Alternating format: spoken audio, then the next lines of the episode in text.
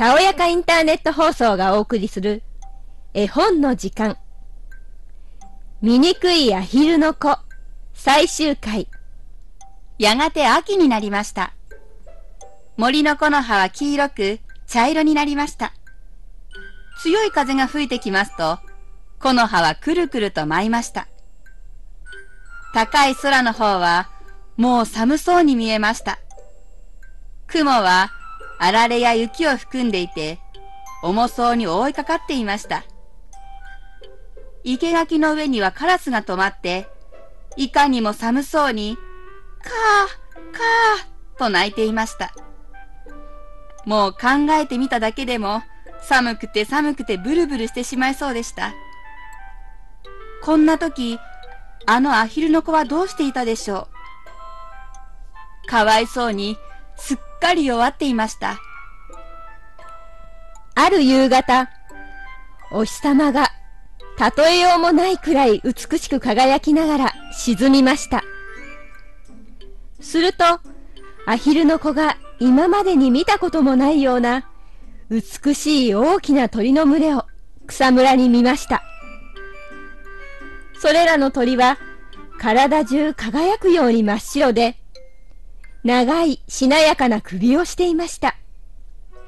それらは白鳥たちだったのです。白鳥の群れは不思議な声を上げて鳴きながら、美しい大きな羽を広げて、寒いところから暖かい国へ行こうと、広い広い海をめがけて飛んでいくのでした。白鳥たちは高く高く登っていきました。それを見ていますと、醜いアヒルの子は、何とも言えないほど妙な気持ちになりました。それから、水の中で車の輪のようにぐるぐる回って、首を白鳥たちの方へ高く伸ばして、自分でも全くびっくりしてしまうほど、大きな不思議な声を出して叫びました。ああ、なんという美しい鳥でしょう。あの美しい鳥、幸福な鳥を、アヒルの子は、もうとても忘れることができませんでした。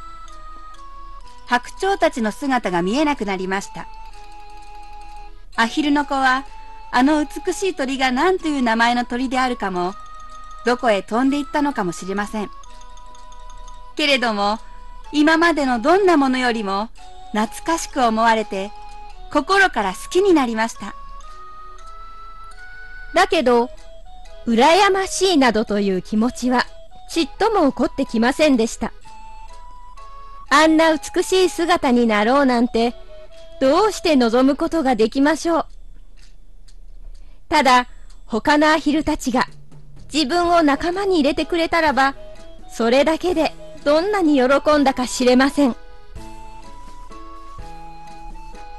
ああ、なんてかわいそうな、醜いアヒルの子でしょう。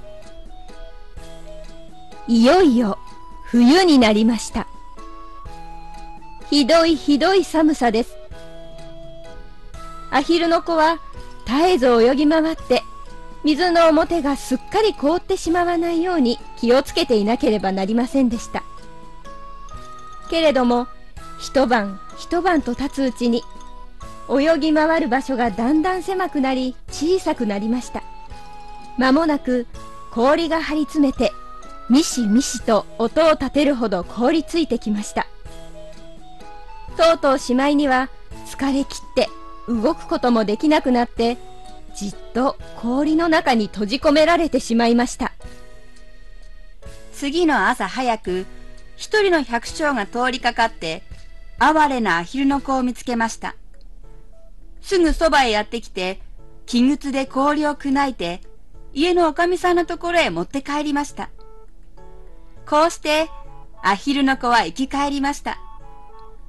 百姓の子供たちは、大喜びでアヒルの子と遊ぼうとしました。ところが、アヒルの子はまたいじめられるんだと思い込んで、怖くて怖くてたまらないものですから、ミルク壺の中へ飛び込んでしまい、ミルクが部屋中に飛び散りました。おかみさんは大きな声で叫びながら、両手を高く上げて打ちました。それで、アヒルの子はびっくりしてしまい、今度はバターのしまってある樽の中に飛び込みました。それから麦粉の桶の中へ飛び込んで、やっとのことで飛び出してきました。まあ、大変な騒ぎです。おかみさんは大きな声で騒ぎながら、火ばさみでアヒルの子を撃とうとしました。子供たちは子供たちで、アヒルの子を捕まえようとして、ぶつかりっこをして、笑ったり、騒いだり、いや、もう大変なことになりました。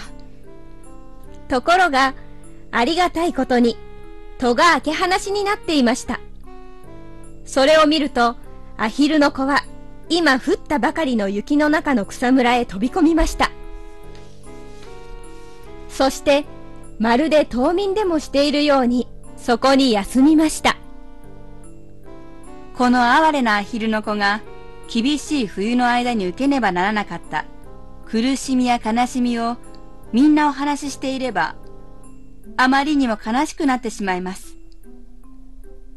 やがて時が経って、お日様がまた暖かく輝き始め、ひばりが歌を歌い始めました。楽しい素敵な春になっていたのです。その時、アヒルの子は急に羽ばたきをしました。すると、羽は前よりも強く空気を打って、体が軽く持ち上がって、楽に飛ぶことができました。なんだか自分でもよくわからないうちに、大きな庭の中に来ていました。